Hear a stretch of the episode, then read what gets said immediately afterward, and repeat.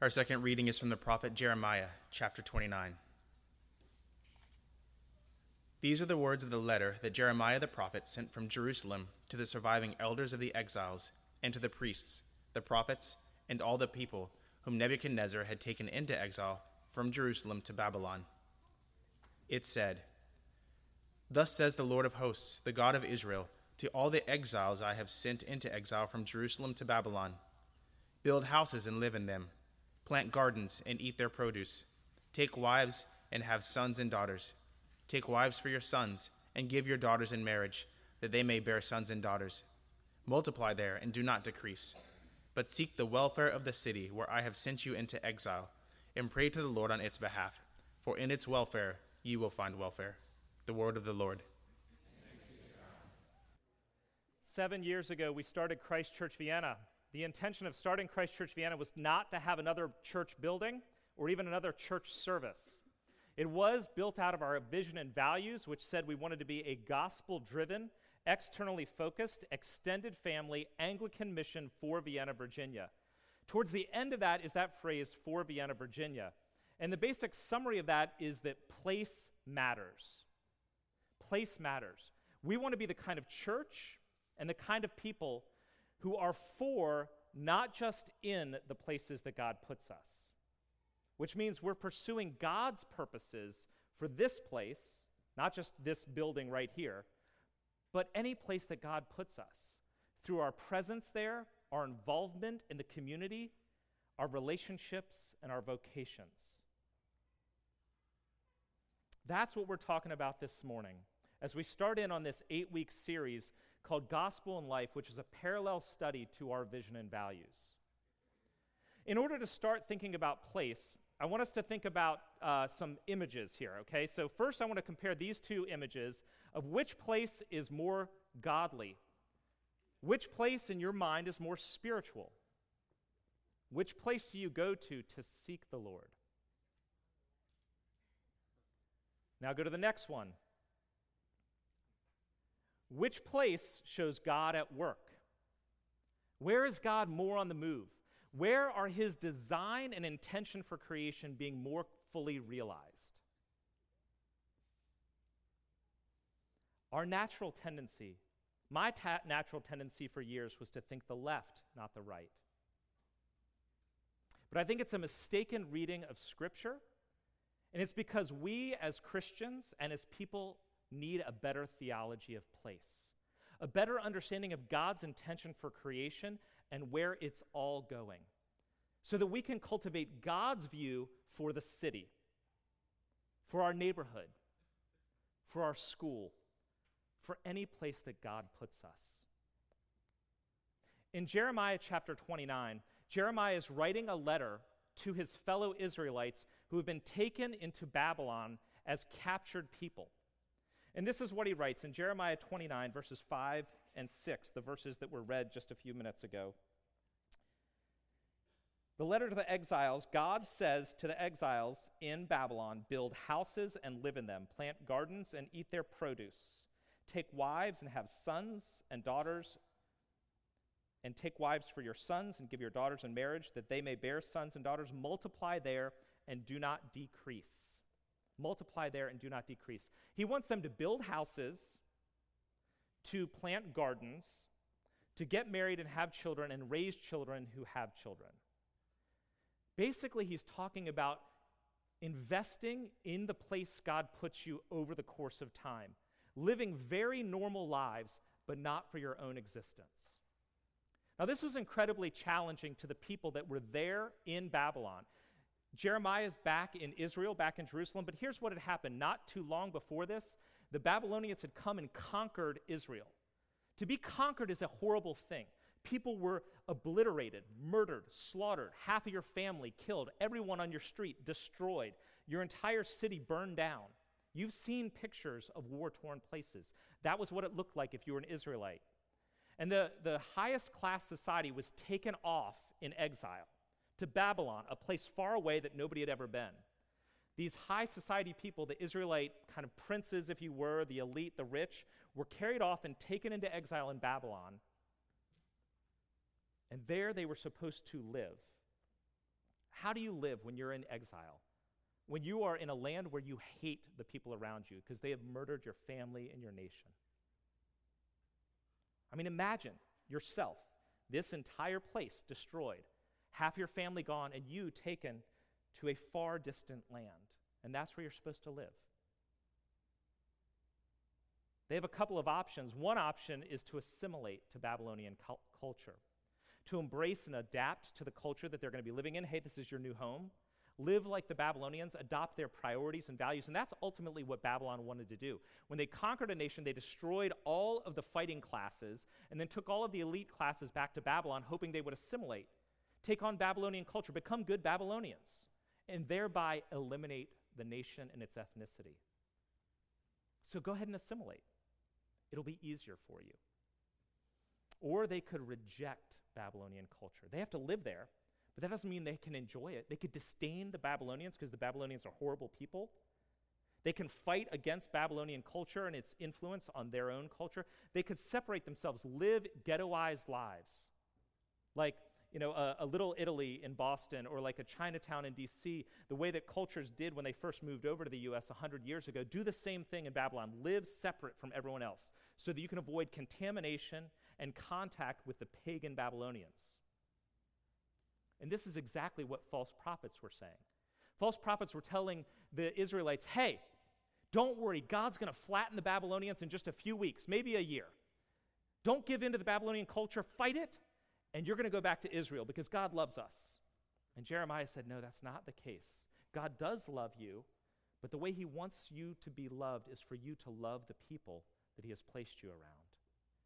God's call is for them to get married and plant gardens and have children and build houses, to live very normal lives, but not for themselves, for the common good of the community and for God's glory. They were to build and create and cultivate and be fruitful and multiply in their city of exile. All of those words build, create, garden, multiply, get married, have children all of that is language that we've heard at the very beginning. Where else does God say to do that sort of thing? In Genesis 1 and 2, he does. In Genesis 1 and 2, we read God made man and woman in his image, and he said, Be fruitful and multiply and have dominion over the face of the earth. Steward the creation, fill the creation. And in Genesis 2, it says that he puts Adam in the garden in order to work and keep the garden. To work it is to cultivate it, to keep gardening. And to keep it is to be a steward, a caretaker of that place. Now, what's the difference between a jungle, a wasteland, and a garden? Let's look at this photo right here. Compare these two gardens. which one looks more like a garden, and which looks more like a wasteland? Obvious. The one on the left is the beautiful garden. The one on the right is overdone. I mean, flowers everywhere. A garden is the intentional ordering or reordering in order to increase fruitfulness or beauty. Do you know what an orchard is? An orchard is a place where they grow like apples, let's say. But if you go to an apple orchard, what you'll find is they'll have rows of different kinds of apples. They do that on purpose so that cross pollination happens, so that the fruit trees are more fruitful. Cross pollination is an intentional thing, therefore, you have to order the rows of apples so that one kind is here and another kind is right next to it. You don't put all the same kind all over the place. In a desk, if you are trying to be productive at your desk, it can be helpful to get order to your desk first. It's taking the chaos and bringing order is what God calls Adam and Eve to do. It's what he calls us to do to live out the creation mandate. Sometimes it's for fruitfulness or productivity, sometimes it's just for beauty. Like when a person takes, takes a, a palette and on it are globs of, of green, or I mean, of yellow and, and red and blue and white. And they take those globs of pigment and they take a stick with bristles on the end of it and they mix the pigment colorings in different ways a little more blue, a little less white. And then they apply it to this sheet, this canvas, and they start moving the pigment around in a particular way to create beauty and art, a painting. It's taking the chaos and disorder, rearranging it for beauty and art. So whether it is a orchard or your desk or painting, what we are called to do as humanity, as humans in creation, is to take the chaos and bring order, to use our creativity to bring beauty and flourishing and fruitfulness. And as we do that, we are fulfilling God's purposes for us in creation and for this creation. You know, the story of the Bible begins in a garden, right? Genesis 1 and 2, but where does it end? It begins in a garden, it ends in a, a city. Oh, yeah, a city. Whether it's the end of Isaiah or the end of Revelation, you have the picture of the city of God. That is not accidental.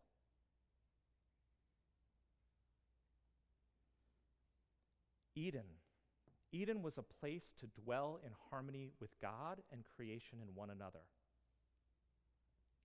But God's call to Adam and Eve was to fill the earth. You know what their call was to do? Was to garden and keep gardening until the whole earth was a garden. But do you know what happens when you fill the earth with people and you keep gardening? So they were supposed to take Eden and push it out to the next level, to take the wasteland on the far end of the garden and make it garden, and fill that with people that then garden. And when you take things from wasteland to garden to the next step, it's community, it's culture, and it eventually becomes a city. The intentional ordering and reordering for fruitfulness. A city is the end of the gardening task. It's a place of order and creativity and density and diversity filled with image bearers of God. And we are called to participate with God in the creation as caretakers of our corner of the garden. And that's why place matters. Place matters. Place matters because God creates physical place. It's not just God out there in the, in the nethosphere or whatever it would be. That's not a word. God creates a universe and an earth, and He separates the sea from the land, and He puts inhabitants on it in particular places. God creates physical life that occupies specific place. Place matters because God imbues it with His creative order. Place matters because God always works in place. Redemptive history is always local. God works through particular people in particular places in particular times. Adam was in the garden, right? Moses was in Egypt. And when God wanted to redeem all of humanity, he didn't just boom, shh, good. He enters Bethlehem. That's pretty dang local. The God of the universe shows up in a feeding trough as a baby wrapped in a diaper and says, I will enter your mess. I believe the locality matters. This is how I'm working. It's place where we fulfill the creation mandate to build and to order, to be fruitful and to beautify. Place is how relationships happen. We need proximity to be friends with people. We need proximity to have extended family. Place is where the gospel spreads. It is always person to person to person that God is acting. Location is integral, not incidental or accidental to our design and our calling. Place matters. And the problem I've found is that our current culture devalues place. We are transient, not rooted. We've talked about this here a number of times. We are transient, not rooted. We have little identification with the places we dwell in. Many of us occupy places, whether it's work or a street or a school, that we're only going to occupy temporarily. Think about the ancient world. In the ancient world, the, the greatest punishment for a person in Greek or Roman culture was either death or banishment. And sometimes they would let somebody choose hey, you're guilty of a crime. Do you want to be executed or do you want to be kicked out of Rome? Very often they would choose death. Can you imagine that? Most of us choose banishment from our families or hometowns on, on our own choice. And people in the ancient world thought it was such a cutting off of their identity and their hope and their future that they would never want to be banished or exiled. Place mattered in a way that it doesn't today because we're so transient. We move easily, constantly, often valuing career or money more than people or place. We are transient, not rooted. We're also consumers instead of caretakers. Now, you know the difference between a consumer mind ha- uh, mindset and a caretaker mindset? It's the difference between how you drive your own new car and how you drive a rented new car. I'm not great at the stick shift, but boy, do I try hard when I drive a stick shift in England that I'm renting.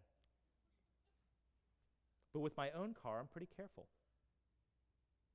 It's the consumer versus the caretaker mentality. It's the difference between how we approach eating at a restaurant and eating in our own kitchen.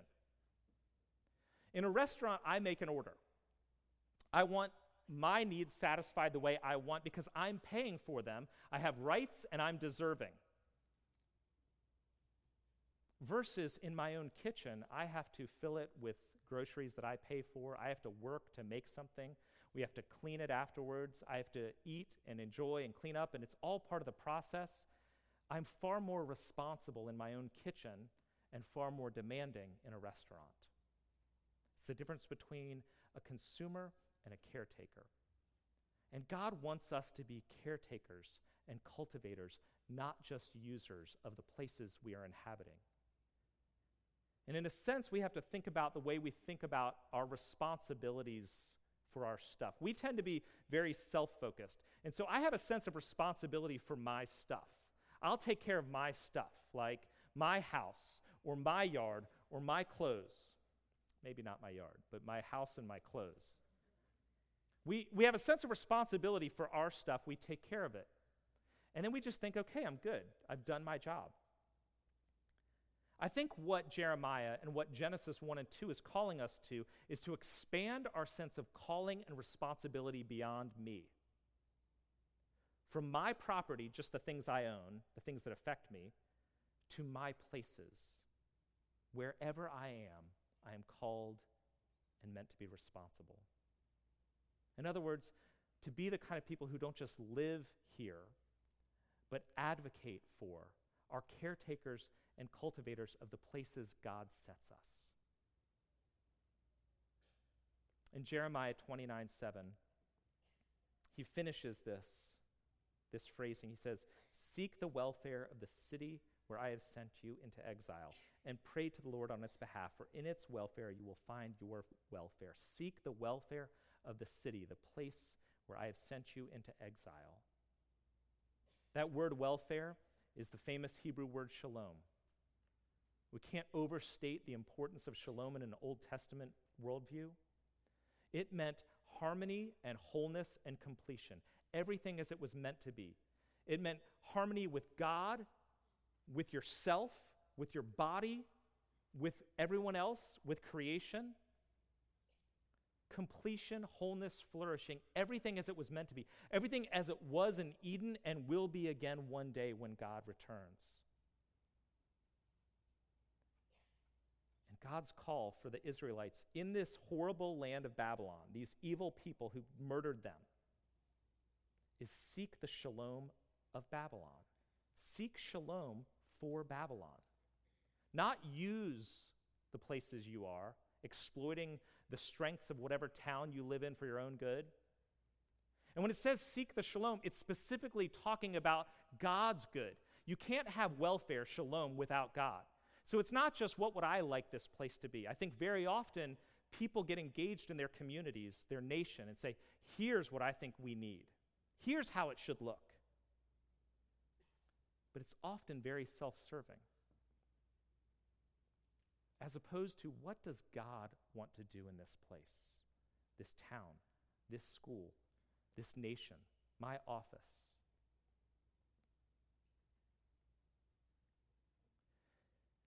In Gospel and Life, that we're inviting people to study, Tim Keller writes they are to seek their own prosperity in such a way that it benefits the city. They are not to use the city for their own advancement, but are to seek its advancement. Right after these verses is a, verse, a set of verses that many of you who come from uh, scripture memory type churches or backgrounds know very well Jeremiah 29 11 through 13. For I know, declares the Lord, the plans I have for you plans for your welfare, plans to give you a future and a hope. My guess is if any of you have memorized this or put this on your refrigerator or on some other thing, you've thought about it very personal. You've privatized and spiritualized this verse. It's about my relationship to God for me personally. But in context, it's not about that first. It has an impact on that. But it's actually first about the wider community of Israel in this exiled land of Babylon. How is God going to work out his plans for the welfare of Israel? As they work out the welfare of Babylon. What are the plans for Israel? It's not just so that you'll be happy. It's my plans for you are that you work for the good of Babylon, and as it flourishes, you will flourish. You want to know your calling? Seek the welfare of the city, the town, the place where I have put you today. In its welfare is your welfare.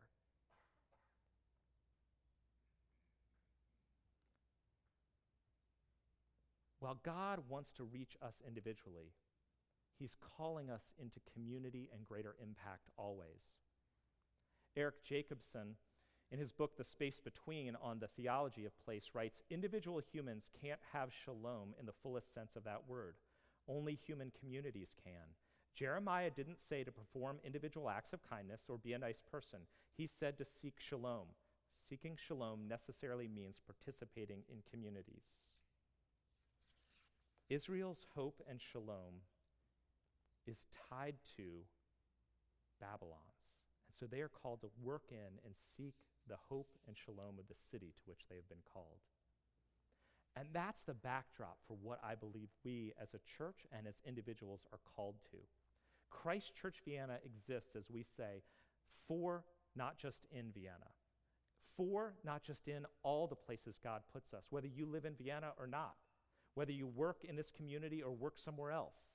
Wherever you go to school, the streets that you're on, the workplaces you go, those are the places God has put you.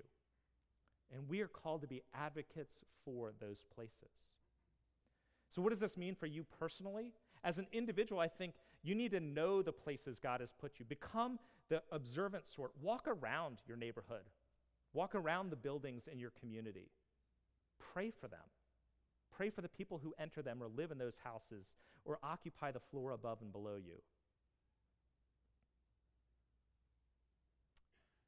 and know yourself. How does God want to use you uniquely in the places He has put you? Each one of us is gifted with a heart and a passion and skills that are different, and we're called to cultivate in unique ways. I am not meant to be a gardener. Corky is. Let God use you uniquely in the places He has put you. And be aware of our tendency to either assimilate or avoid. We either drop in and we want to look just like everyone else, to fit in, to, to buy into the cultural narrative, to look like everyone else, to believe what everyone else does, and whatever they say is okay, I'm with, I'm okay with. But also avoid the opposite tendency to reject and disdain people and our culture. Jesus, walking towards Jerusalem in his final week, sees Jerusalem and he weeps Jerusalem was going to crucify him. He doesn't say, Cursed be Jerusalem, or I'm going to avoid that godless place. He enters it weeping, praying that they would understand the peace that he had come to bring them. Does your heart break for the culture around you, for the people who disdain God, or do you have disdain for them? Are you trying to avoid, or do you deeply love people and places God has put you? We are called to be caretakers and not consumers. And that's why I would invite you to invest deeper and wider and possibly even stay longer in whatever place God has put you. And maybe if you're moving towards the end of your career, move towards cities and towards people and not away. I'm not saying you have to do that. I'm just saying God wants you to. And that may not be here. And us collectively, Christ Church Vienna, Jesus said in Matthew 5:14, "You are the light of the world, a city on a hill." Ancient cities were places of safety and refuge for the weak. They were the only places that individuals could survive without family. And they were also places of connection and thriving economically, spiritually, emotionally. We are called to be a city within the city. Whatever city we live in, the church is called to be a city within the city, a counterculture to the culture, looking to benefit but also transform the culture around us. Because we develop kingdom values, gospel community. We're driven by grace and humility and generosity and not self seeking. And so we are called to be the sort of people who incarnate ourselves in the community, who get involved not just for our own glory, but for God's. We are called to be a light in the darkness seeking justice and mercy for those who can't advocate for themselves. Which means you have to open your eyes because some places in this world have greater needs of justice and mercy than others, but every place has them. Whether it's advocating for the new immigrant community or the aging and alone, or being the sort of church that is aware of the need for healing marriages and how hard it is for couples to stay together.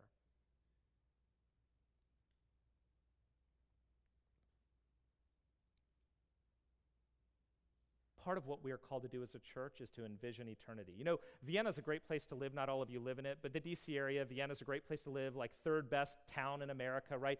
It is not heaven. It is not heaven. No city is, no vacation spot is, no garden is, no mountain is. Heaven is God's picture of one day restoring all things under his rule and reign. We need to look around us and say, what would this place, whatever this place is, your street, your school, this town, what would this place look like if God returned and restored all things?